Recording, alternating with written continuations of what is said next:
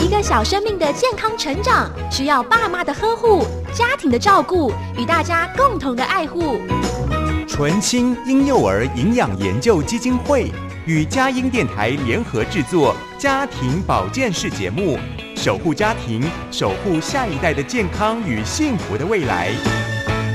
欢迎收听由魏德宇主持的家庭保健室。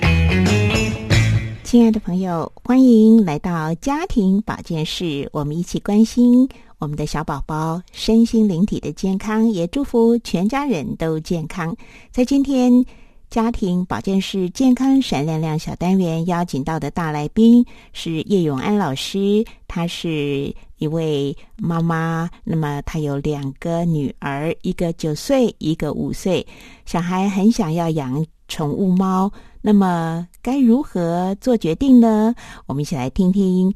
大来宾叶老师来分享他们家中养宠物的有趣点滴。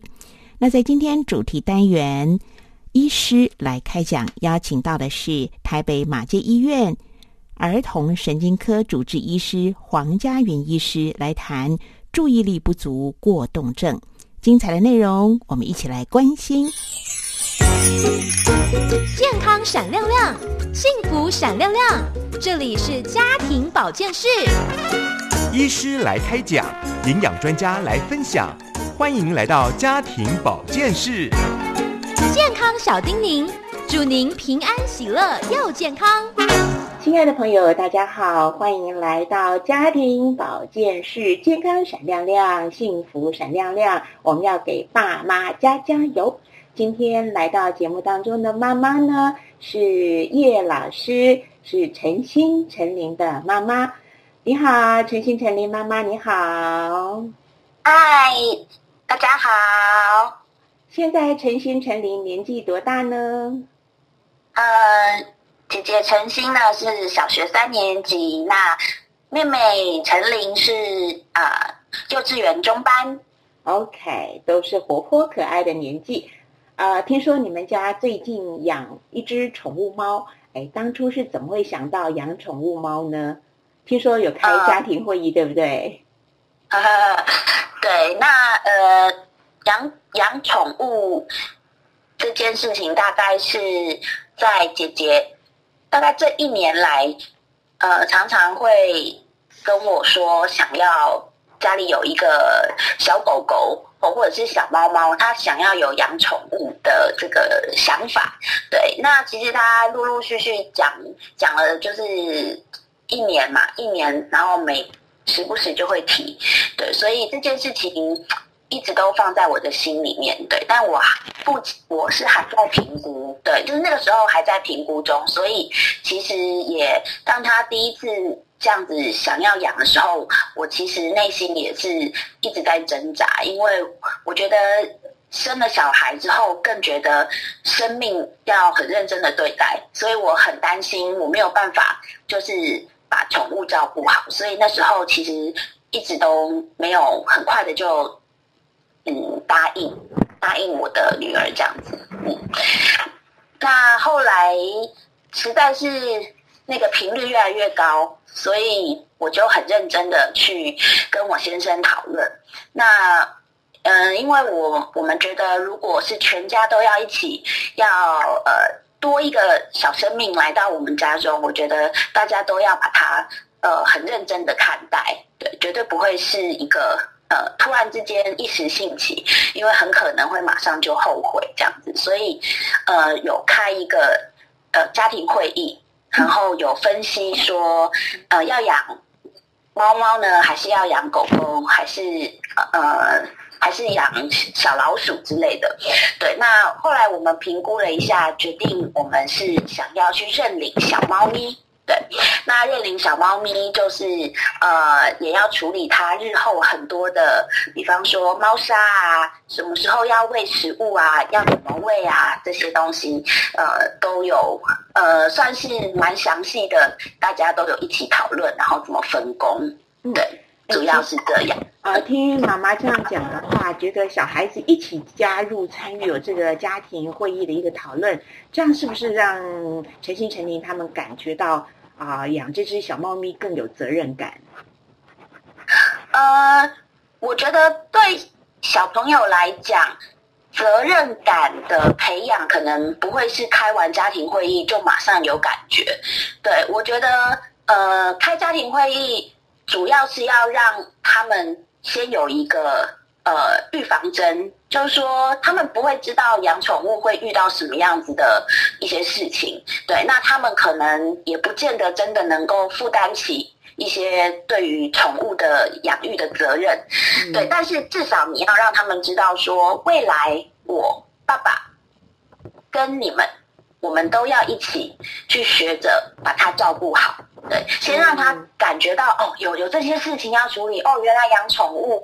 呃，是一件还蛮多事情要做的。对，主要还是要让他们有一点心理预备，这样子。呀，其实养宠物啊，很多。呃，会有一些疑虑，因为宠物身上可能会有一些呃寄生虫啦，或者是说宠物因为它毛毛的嘛啊，会不会对小孩的呼吸道啦，或者他们的健康有一些什么影响？那不知道你们养了这个猫咪之后，呃，在你们的就跟小孩的互动当中，呃，特别是在健康、卫生、保健各方面啊，有没有经历过一些甘苦点滴呀？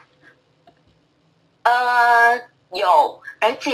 对我还有我先生来说，呃，像是一个震撼弹一样，就是呃，虽然开会，然后评估，然后也呃去认养的这个认养的机构，然后去去很开心的把这个小小猫猫带回家。对，但是其实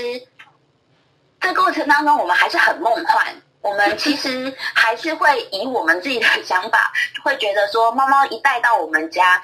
它就会完全的融入我们的生活，对，所以一开始其实经历了很大的一个冲击的点，就是猫咪一来到我们家，它那个时候才四四个多月，哦，它简直就是呃，本身猫就惊慌到一个不行，所以它只要找到家里面有任何可以钻的缝隙，它就躲。他就是，然后会好不容易把它呃找出来的时候，他全身可能就已经沾满了灰尘，对，然后再来就是，嗯，他我我自己印象很深刻，就会很很能够感觉到。哇，这只幼小的小猫咪好像就是我的第三个小孩，我我好像要从呃给它安全感，然后呃带它学习使用猫砂盆，对，然后陪它度过适应不良的这段时间，对，那我的女儿也是，然后他们也是很挫败，就觉得说啊，猫咪。怎么会一直躲着他们？不应该是一起很开心的聚在一起吗？这样结果，嗯，这段时间大概也适应了两三个礼拜，对。然后包括帮他去再做一次除虫的检查，然后呃带着他如何去呃知道猫砂盆在哪里，然后陪他去打预防针，后来又带他去做结扎。然后晚上调整他的作息，然后呃，把家里面的一些他会把它剥下来、打破的东西都要收好。所以我觉得养宠物、养猫猫真的是好像对自己生活是重新的一个检视，然后他真的。它真的不是那么的梦幻，但是适应之后就非常的温馨。就是现在我们都已经全部都融融入在一起，对猫猫就很像是我们的，就是小妹妹一样。对，那 谈一谈小母猫，真的好，谈一谈那个陈心陈林跟小猫猫，小猫猫叫什么名字啊？呃，它是一只黑白乳牛猫，就是呃，我们就是觉得它的那个花纹呢，很像那个乳牛，但是因为它是一只母猫，所以我们就用谐音，就本来想叫它扭牛，哈，后来就觉得哎，扭牛好像有一点呃不那么女性化的感觉，所以我们又讨论决定让它呃叫妞妞，对，就是女部的那个妞妞这样子，嗯。所以，一只很像乳牛的那个花样的妞妞猫啊，嗯，好，嗯那谈谈那个陈心陈岭啊，跟妞妞猫咪的互动吧。嗯，呃，其实他们的互动就是呃，姐姐都会非常谨慎的去确认他吃的东西有没有呃缺乏。对，姐姐是在这方面非常的有责任感。她就是每天早上起来第一件事情，她就会去呃拿干粮放在妞妞的干粮的那个盘子，然后呢，她会再开一个罐头，然后罐头我们是分成呃两两次吃，所以他会弄一半的猫罐头，然后掺点水，然后就会给他一一盆湿匙，一盆干粮这样子。对，所以这个工作是姐姐会帮忙。那妹妹的部分就是呃，她很像那个监督者，妹妹就是她会跟跟我们确认说，诶，姐姐她有给她吃猫食了吗？然后哎，我可不可以也来帮忙，就是弄罐头呢？或者是妈妈，那你猫砂清了吗？因为妹妹可能中班，她目前对她可能呃在行动上面。比较还是会需要跟我们一起做这些事，对，但是对，然后她也负责陪伴，对，他会陪妞妞，然后陪他玩这样子，对，听起来主要是是这样。听起来好温馨哦！所以家里养宠猫，我们听到呃陈心陈李妈妈温馨的分享，祝福你们在新的一年里面，今年刚好是牛年呢，妞妞也都健康活泼，它也越来越融入你们家了嘛，哈，嗯，对，现现在没有那么没有那么紧张了啊，对，对他非常放松。对，家家就是这样，家就是一个放轻松的窝，对不对？好，我们给爸爸，啊我们给爸妈加加油，谢谢陈心诚意妈妈今天跟我们一起的聊天分享，谢谢喽，拜拜。谢谢，拜拜。小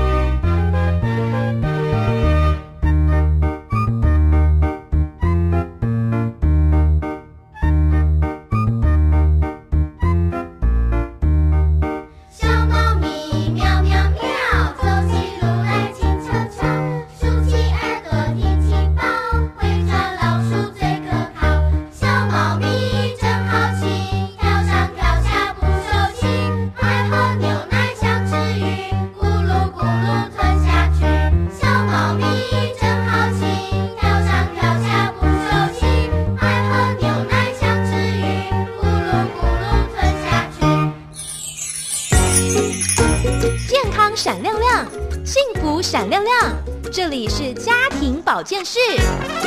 医师来开讲，营养专家来分享，欢迎来到家庭保健室。健康小叮咛，祝您平安喜乐又健康。亲爱的朋友，接下来呢是来到我们节目的主题单元“医师来开讲”。今天呢，为您邀请到的是台北马街医院儿童神经科主治医师黄家云医师来到节目当中。黄医师您好，你好，主持人您好，还有线上的各位同朋友，大家好。是黄医师今天要来跟我们谈的是什么样的一个医疗的话题？哦，今天要来跟大家聊一聊，嗯、就是呃过动症哦，就是注意力不足过动症。因为有些小朋友看起来就是呃会来诊间还蛮多，就是看起来诶坐上课坐不住啊，然后或是没有办法专心完成他的呃功课啊，或者是有一些冲动啊，就是在学校有一些问题等等的。所以这次想要来跟大家介绍一下这个部分。嗯，是，就是我们用一个形容词，好像就是装着强力电池停不下来的小孩哈。那通常是呃会来看门诊的这些小朋友，年纪大概是多大呀？嗯，其实照最小的话，有时候啊，呃，一两岁，小至一两岁，爸爸妈妈有时候就会比较，呃，就是担心小朋友好像似乎非常的 energetic，非常的嗯。坐不住，好、然后精力比别人更旺盛。嗯那大部分就是在幼稚园的时候，因为有去上课，有其他的小朋友在，嗯那在幼稚园老师这边呢，可能就是在跟其他同学诶相较的观察之下，会有发现这样子比较坐不住的情形，还有比较不能够专心听讲的情形，会来转介，或者是希望爸爸妈妈呃就是带来看给我们看这样子。嗯对，所以很长是在学龄前的小朋友其实就有了。那当然在呃这些小朋友的追踪过程中，他们当然就是会进入到小学，所以其实各个年龄层都有，只是说在学龄前，目前大家比较会有一个警示，或他会比较早来就诊这样子。嗯嗯，其实因为现在大家。呃，医疗啦，还有这个设备啦，各方面检测的这些都越来越精确，也越来越嗯繁复，所以呢，很多过去没听过的一些病啊，那现在呢都冒出来了。所以呢，今天请到黄家云医师，就要请黄医师比较完整的给我们一个清晰的了解啊，就是到底什么是注意力不足过动症啊？请您为我们做一个介绍。好的，嗯，这个要跟大家讲起这件事情啊，它的全名叫，就是在英文呢叫做这个 ADHD 简写了哈，嗯呃，Attention Deficit Hyperactive 的 disorder 这样子。嗯所以其实前面指的就是一个注意力不集中，然后到后面就会有一个呃过动的这样子的症候群哈。那他的这个要追溯到，其实在一七七五年呐、当时的德国的教科书就有一位医师，他就有提到这样子的状况。我们可想而知，其实，诶，它是一个神经发展性的疾病哈。其实就是在小朋友比较学龄前，我们都还有神经发展的这个状况，就是这个过程当中哈，如果说他还没有发展成熟，或是因为先天我们就是一个基因的这个关系，那我们其实，在以前应该就有这件事的，并不是现代人才有的，所以在当时他们就已经有提出到这样的一个状况，只是到了一九八零年呢，才有一个就是呃美国精神医学会呢，他们有去做一个诊断，就是把它立一个呃 DSM three，那个时候是第三版，好、针对这样子的呃。注意力不足过动症呢，来做一个诊断的标准，哈、那他就立下了一个他的诊断标准。那到了一九九零年呢，他们有再做一个修正，当时是第四版的，一直到二零一零年，我们目前是采用最新版的第五版的一个诊断标准。而且其实目前他们呃在我们的社会当中啊，像美国他们的 CDC 其实哈、有真的就是认为这件事情其实可能会是一个蛮严重的一个公卫问题，也就是说大家越来越重视这一块了。嗯，哇！经过黄医师这样一个清楚的介绍，哇，可以推到应该是十八世纪哈，一七七五年，然后一直到了一九八零年开始，然后到了现在呢，是越来越受到大家的关注。那接下来想请您谈一下，就是说，在孩子呃这么这么这个以人口比例或者在孩童青少年的这个比例来看呢，它的盛行率大概是怎么样？还有就是说，不同的呃人种啊，比方说西方人啦、东方人啦，呃，这种好发的情形是如何？都请您给我们做一个介绍。好的，嗯、如果是全球来讲的话呢，曾经在二零零七年哦，那他们有做一个，就是把多篇的大家的临床研究，大概一百多篇吧，把它集合起来，然后看一个全球的盛行率。那大家简单记，差不多就是五 percent，也就是说，呃，可能。全球在这个孩童，他们有这个 A ADHD 啊，大概占五 percent，平均呃，以一百个来讲，五个的话，班上五十个人的话，可能就两到三个，嗯这样子的部分。那到成人来讲，也还是有二点五 percent，然后是男生比较多。哦，那如果是我们在台湾自己也有做过统计哦，在这个二零两千年到两千。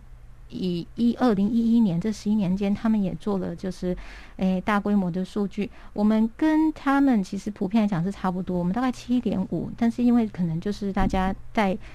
人种之间其实没有特别差异，所以大家就记大概五到七 percent 这样子。嗯然后也是男生比较多。那值得注意的就是说，因为我们可以看到它每年在增加的这个。呃，person 率哦，就是从零点一一增加到一点二四。那很多时候可能是因为我们现在对于它的重视，所以大家也比较早来就医，然后来嗯检查，所以这个呃有盛行率有比较偏，就是有每年呐、有增加的一个趋势，但嗯。可能跟我们自己对于这个病的认知有比较多的了解，然后大家也比较诶早的来做一个诊断，所以也许在呃。以前其实还是有很多没有被发现、有被低估的状况，所以大家不要想说这件病很罕见，其实事实上还蛮、蛮、嗯。蛮，呃，这个盛行蛮蛮高的。对啊，就是说，随着这个现代医学越来越进步，所以这个过去其实就存在，现在只是把它凸显出来哈。那请问一下，这个您您是儿童神经科嘛哈？所以嗯这个注意力不足过动症是不是跟脑神脑神经的回路啊，或者它的发育啊，或者它的发展是状态是有关？您可以跟我们讲一下大致的原因吗？好的，其实大家知道现在是基因发发达的情况啦。以前是真的从外界看这个症状，然后很多的病都是借由症状然后去分类。后来就多了一些影像学，影像学就是可以照脑部的各个结构，就是用那个核磁共振。那后来又进入到一些分子啊基因的时代，所以把每个人的基因序列都排出来，然后来看这个很多的疾病其实都是跟基因相关，所以这个病当然也不例外。那不过呢，因为基因它本身就有可能会影响到我们先天的一些构造的异常，或者是一些呃功能性的方面的，就是在发展中间可能有一些这样子不成熟的状况。嗯那我就简单跟大家讲说，我们在一些呃。那个 paper 呢上面呢，他们就是研究啊，会有发现说，它其实跟大脑皮质，我相信现在大家都有听过，就是像前额叶的这个部分呐、哦，然后有不同的区块会影响到不同的一个功能，好比说在它的背外侧可能会连接到工作记忆的部分，那在腹内侧就是前额叶，它有不同的区块，有可能会影响到它的决策、它的计划怎么去 planning，它要去做这件事情。那可能在顶叶的部分呢，也可能会影响想到一些注意力的方向的问题。那除了在皮质之外呢，皮质下的结构，好比说啊，像是一个我们叫做呃扣带前回皮层的这个部分，它有可能就会影响到我们在执行功能中的一些情感呐、认知的部分。那跟我们所知的这个基底核一起会组成一种那个额叶纹状体回路啊，那这当然就是我们大脑其实里面有不少的，不是只有单一区块会影响到呃这个 ADHD 的症状出来。包含我们常所所见的这个神经传导物质回路也有影响，还有其他的像执行功能网络啊、犒赏系统啊、警觉系统等等的，其实大脑很多区块都跟这些有关系。嗯，另外我们要注意的是，其实有三到四成的这个 ADHD 哦，可能他们呢，我们都要小心，看是不是有癫痫的体质。所以，因为有一些像是失神性癫痫呐、它看起来有点在发作的时候会呈现就是人呆掉的状况，好像也是不专心，好像呃没有在听的样子。那呃有些有癫痫体质的小朋友，其实他也会呈现呃过就是注意力不集中的一个状况。所以如果有这样的小朋友，我们会建议他要来做脑波的检查。所以这个是我们为什么要在门诊评估的时候，请大家也是要注意的部分。简单来讲，就是告诉大家，其实这是一个呃很复杂的回路，嗯，然后我们对它的熟知其实仍然是有限，是但是我们目前呢也有找到相对比较可行的一个呃就是处理的方式，这样子。嗯，好。呃，在我们第一段的访问呢，我们大致了解到，哎，注意力不足过动症它的历史啦、盛行率还有成因。呃，我们听一首非常轻松可爱的儿歌之后呢，我们再来访问黄家允医师。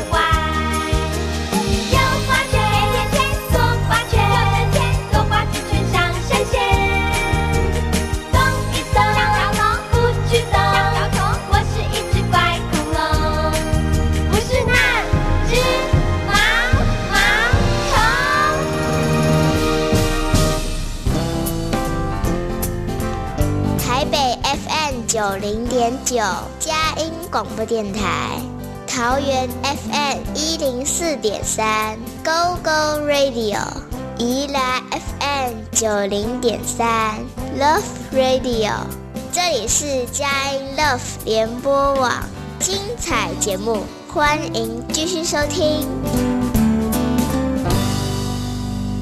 那今天我们节目当中邀请到的是台北马街医院儿童神经科主治医师黄家云医师。呃，我们特别今天的话题呢是要来关心孩子的注意力的部分，就是特别有一个注意力不足过动症啊，在英文它的简写叫做 ADHD 啊。好，那接下来我想就请。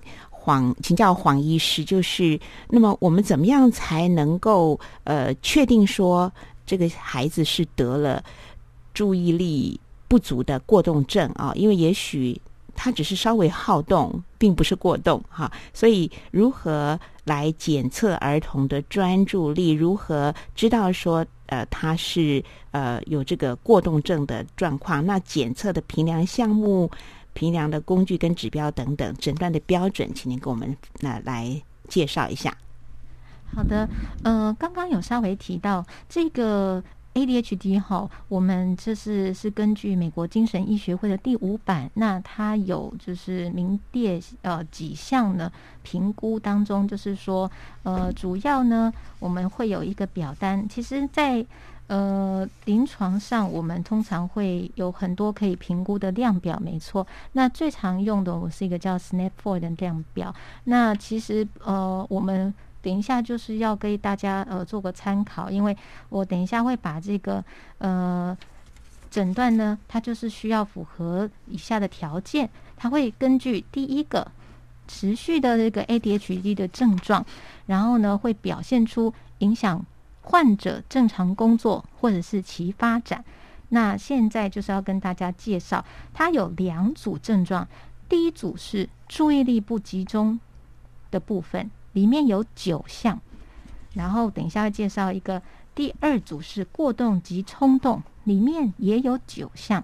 而这九项当中，如果呢有六项吻合，哦，就是出现的症状有超过六个月。那这样子的话，就有符合我们诊断的第一个项目。那所以我现在呢，就是要跟大家先讲一下第一组的部分。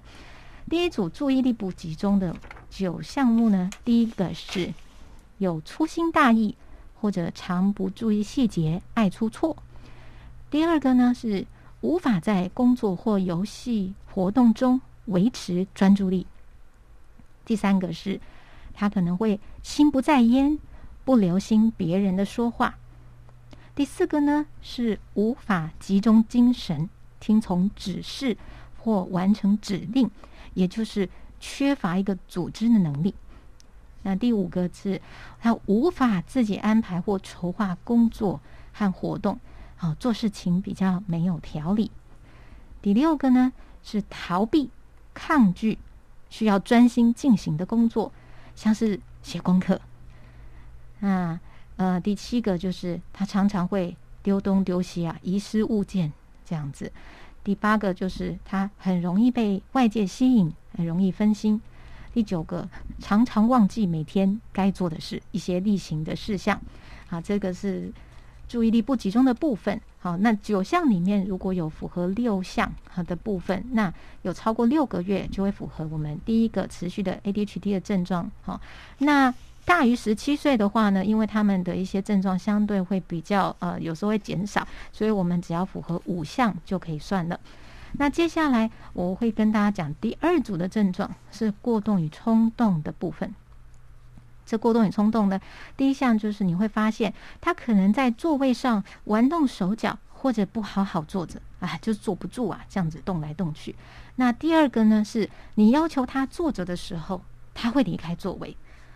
那第三个是他在不适当的场合可能会乱跑，或者是爬高爬低这样子。呃，第四个无法安静的参与游戏或玩耍。第五个总是动个不停，或好像身上装的马达，就跟我们的题目一样哦。那第六个话太多，很很爱讲话哈、那第七个别人问题还没问完就抢着回答，简单来讲就是喜欢插嘴。第八个就是在需要轮流呃进行这个等候的活动中，他没有办法安静等候，如就是常插队。那最后一个就是我刚刚说，他除了插嘴之外，他还会打断别人，就是打断别人的谈话啦，哈，或者人家游戏中你就把它打断了。所以这九项里面，如果也有包含六项，那在十七岁以上呢，就是大于五项就可以了，符合他第一个条件，持续有这样的症状。然后表现出影响患者正常工作或者是他的发展。那第二个需要的就是这个症状，其实在十二岁之前就已经存在了。所以刚刚说大于十七岁，其实他应该十二岁之前就要已经存在，只是他在大于十七岁在做这样的项目的时候，有的时候有一些这个呃特质可能没有那么明显哦。然后呢，他只需要符合五项就可以达成。那第三个就是这个 ADHD 的症状需要在两种以上的场合出现哦，譬如他在家庭、在学校或者在工作场所，或者是跟朋友或者是亲属参与其他活动的期间，那不能说他在学校其实的状况都不错，那在家里很好动，这样子的状况，我们也不认为他是真的有符合 ADHD 的诊断哦。那第四个，那这件事情，这个 ADHD 的症状，它其实有影响到，它是会影响到当事人的学业、他的人际关系，那他的职业及工作的质量以及成就，哈，也就是其实是会影响到他的生活的。第五个，上述的症状发生，他需要排除精神分裂症或者是其他精神障碍的疾病过程，因为，呃。其他精神疾患更能解释的，我们当然就不是属于 ADHD。比如说像是情绪障碍、焦虑障碍、精神分裂啊、人格障碍，哦，或者是其他，比如说药物中毒或戒断症状等等，有时候也会有点类似 ADHD 的症状。但是你必须要把它排除之后，才能够符合这个目前 DNCM 第五版的 ADHD 的诊断标准。嗯，哇，谢谢黄佳云医师，非常清楚的把这个呃评估的标准这个指标呢，很清楚的分门别类的告诉我们。那嗯，我实在就觉得这是一个可以去评量参考的一个精确的指标。那我刚刚漏问了一个，就是到底得这个病的原因是是什么原因？是呃吃到某些不好的食物吗？还是说是遗传的原因？还是说它是一个突变的基因？它的成因在医学上面有没有一个定论了？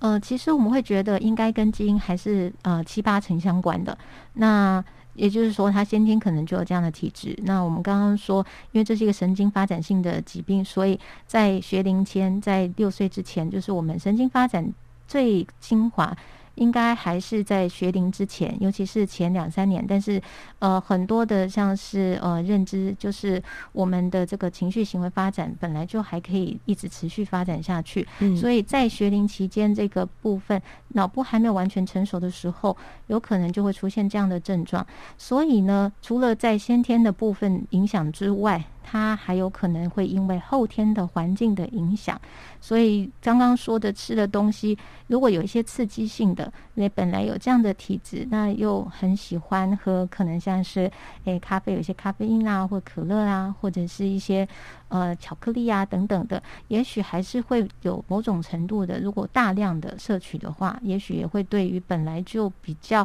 不稳定的一些脑部的一些功能哈，产生一个恶化的一个情形，也是有可能的。那现在其实后天环境大家最明白，也最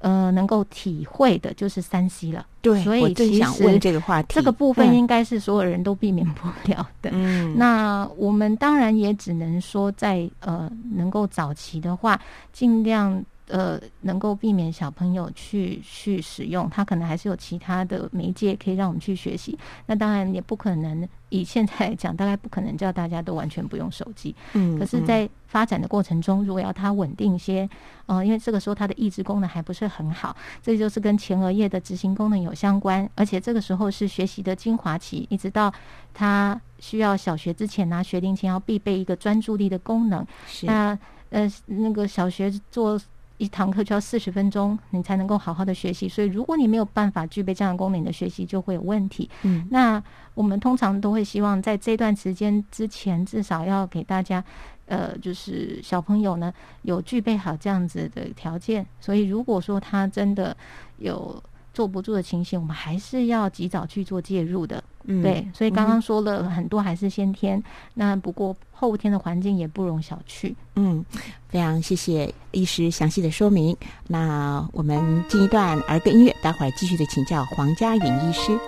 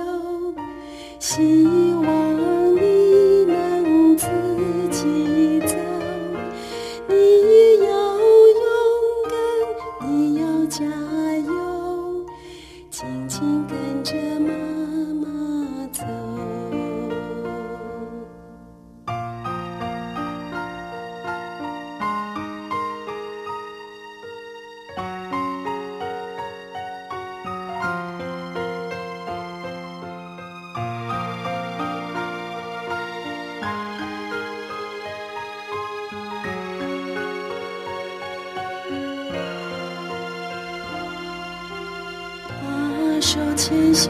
手，跟着妈妈。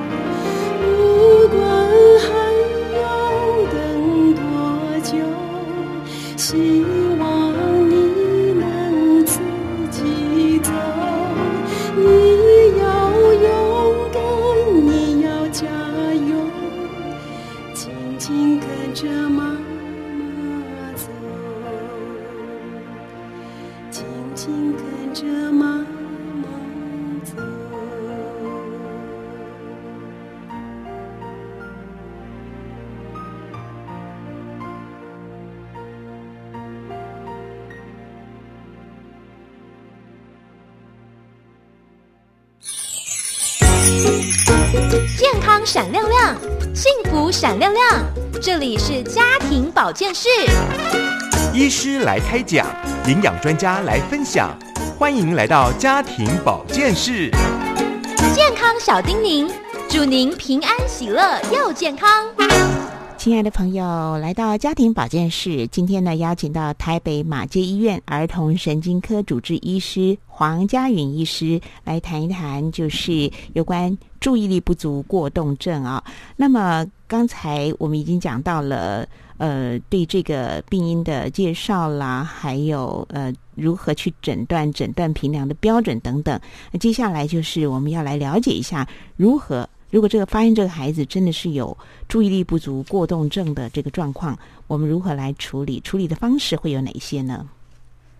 嗯，好的，呃，因为刚刚我们这边讲的是我们已经诊断是这个注意力不足过动症，那如果真的是这样，我们基本上会采取六岁之前呢，还是以行为引导的方式为主。那六岁以后，如果他在上小学这样的年纪，还是会因为这样子影响到他的课业，然后或者人际关系，我们会建议使用药物的部分。那药物其实呃，如果真的使用上，大部分的人大概可能七八成都可以见到效果。那当然，呃，改善的程度不一，还是要加上一个行为的引导，这个呃一加一大于二然后，就基本上还是比较有加成的效果。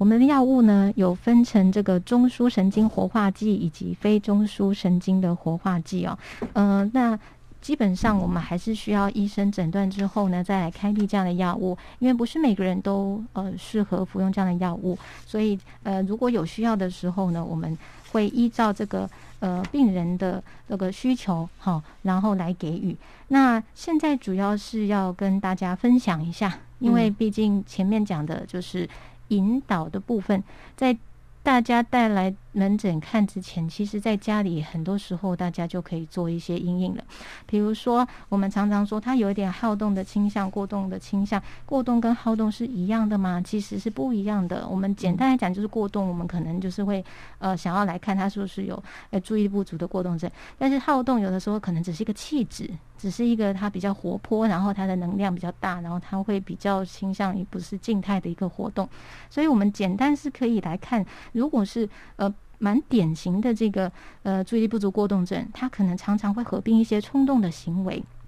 那分心的行为也会有，他不止坐不住，他还蛮容易分心的。那当然，在一个呃，小朋友本来就比较好动的这个气质状况下，也有可能看起来好像有时候会分心。那这等一下会跟大家做解释。那基本上，如果呃这个小朋友他虽然看起来是呃有点呃就是动来动去这样，可是，在你呃就是要求他的时候，他可能有时候他还是会看人的、看情况的，就是妈妈要求都不行，可老师要求就可以。嗯那可能这个时候他还是有某种程度上是可以被要求，而且只是就是在选人，这种就不见得说一定是能够符合啦。哈。嗯那我们刚刚有说，诶，如果是小朋友他真的有一点点的注意力不足，你知道注意力其实里面它可以有分很多种注意力哦。那我们刚刚讲说。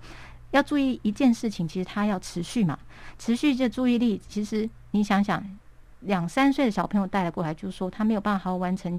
一件事。可是你知道，其实两岁的小朋友他的注意力其实只能维持六分钟，嗯嗯那三岁也才到九分钟，一直到五岁才可能来到十几分钟。所以他们这个时候本来就没有办法专注于一个时间太长。嗯那这时候带过来，很多大家都是很担心他坐不住、坐不住，因为在他小的时候本来就是这样子。对，父母亲有时候太过紧张了啊、是不是，那当然说持续持续注意力的发展会一直一直到就是长大都还会持续的发展当中。嗯，那我们的注意力除了有这样之外，你会发现常常大家基本上都是要集中在某件事，就是 focus，呃，它就叫有集中注意力，才可以你讲的这个物品，你讲的事情，它可以 focus 在这件事上，这是需要集中性注意力。可是有的时候是像，诶、像是交替性的注意力，也就是说，他会需要呃呃上课的时候看黑板，看老师，然后他的字，之后再去转到老师的身上，然后去听老师讲话，之后还要再把注意力就是转换到这个你的那个课本上面，然后还要再把老师上面的抄写下来。这个时候是需要一个转换的。那有些小朋友可能在这方面是没有就是办法这样子的注意呃交替这么快。那有些人是选择性，好比说他在这个呃。跳舞的时候啊，就是老师在前面带动。奇怪，这小朋友总是让人家一拍，因为后来发现他是站最后一排，然后呢，老师在前面跳，其他同学跟着跳，然后他是去看着前面那个同学跳，哦所以当然都落了一拍。这种时候他的选择就出现了一个嗯不太对的状况，所以选择性注意力也蛮重要的。嗯那另外同时性注意力就是有点像是他能不能一心多用。我们一心多用，当然你会觉得这个呃，其实有时候你要呃边开车啊，啊边注意路况啊，然后手握方向盘注意路况这样子，其实就是必须要呃同时注意两件事情，这嗯也是需要同时性的注意力。是所以这些注意力，每个人呢都有不同程度，可能会遇到他比较不擅长的地方。嗯所以，当他如果说呃有需要的时候，我们就会先去看他哪样的注意力比较不够，然后来做一个相对应的一个加强，这样子。嗯嗯那如果详情有需要，就是呃父母亲啊觉得呃不太确定要怎么样去处理的时候，其实都可以来门诊，就是看像是儿童神经科、呃复健科、儿童复健科或者是这个诶儿心科这样子，儿童心智科，是呃来做一个就是呃咨询呐以及评估。嗯哼，其实就我这种呃纯天然的想法啦，我就觉得说，哎，如果让小孩子去学一些乐乐器啦，或者是让他去背诵一些呃唐诗啊，是不是就是透过背诵他要专注嘛？透过乐器的学习，或者是说他喜欢拼乐高啊，透过游戏啊，或者是。我我是觉得说，这种非常具有行为治疗，可是又有学习的目的跟兴趣揉融进去的话，会不会对于孩子专注力的提升有帮助？呃，是的，因为其实呃，这个行为引导讲的是一个方式。那其实透过上课，如果说呃，一般来讲，学习音乐就是一个很好的方式。那如果是针对真的有需要呃做进一步治疗，其实我们有听到像音乐治疗、游戏治疗。简单来讲，在六岁之前，其实大部分的学习都是从游戏开始的。是所以其实、嗯呃呃，坊间上也有很多的，就是像是职能治疗师有出一些我们如何帮家长请。家长在家里就可以做一些游戏化，然后带着小孩经过游戏，然后去训练他该有的一个执行功能或者是专注力的加强的训练。所以就是说，日常这些东西其实是可以练习的，嗯只是他需要一些方式来引导。那其实呃，刚刚说的这些都可以达到一定的目的。那除非他真的比较明显，然后即使在你做了这样子的努力过后，他还是很影响到他的这个生活，那我们就会建议要寻求专业的协助。是的，是的。好，今天非常谢谢黄佳云医师，呃，针对呃儿童的注意力不足过动症呢，做一个全面的、蛮清楚的呃简明扼要的一个介绍和说明。啊、我们祝福呃孩子们呃能够透过呃游戏哈，透过学习。呃，透过兴趣，然后使他的专注力越来越好。那如果说真的是已经呈现是病症的状况，那就不要延误，那越及早治疗，那么他将来可以成长发展的更好、更齐全。好，今天非常谢谢黄佳云医师的介绍和说明，谢谢您，谢谢。呃，谢谢大家，谢谢主持人。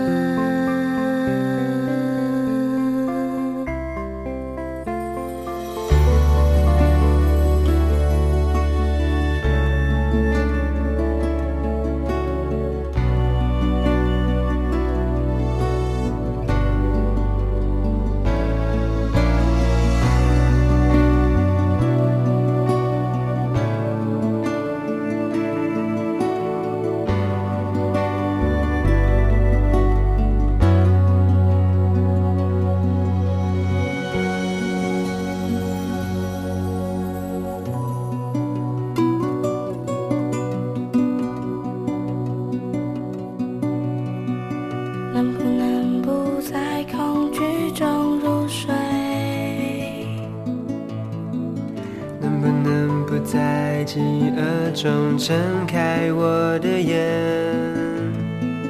能不能不要离开我身边？能不能多感受一些这世界的体贴？因为分享，饱足无缺。因为真爱，守住梦圆。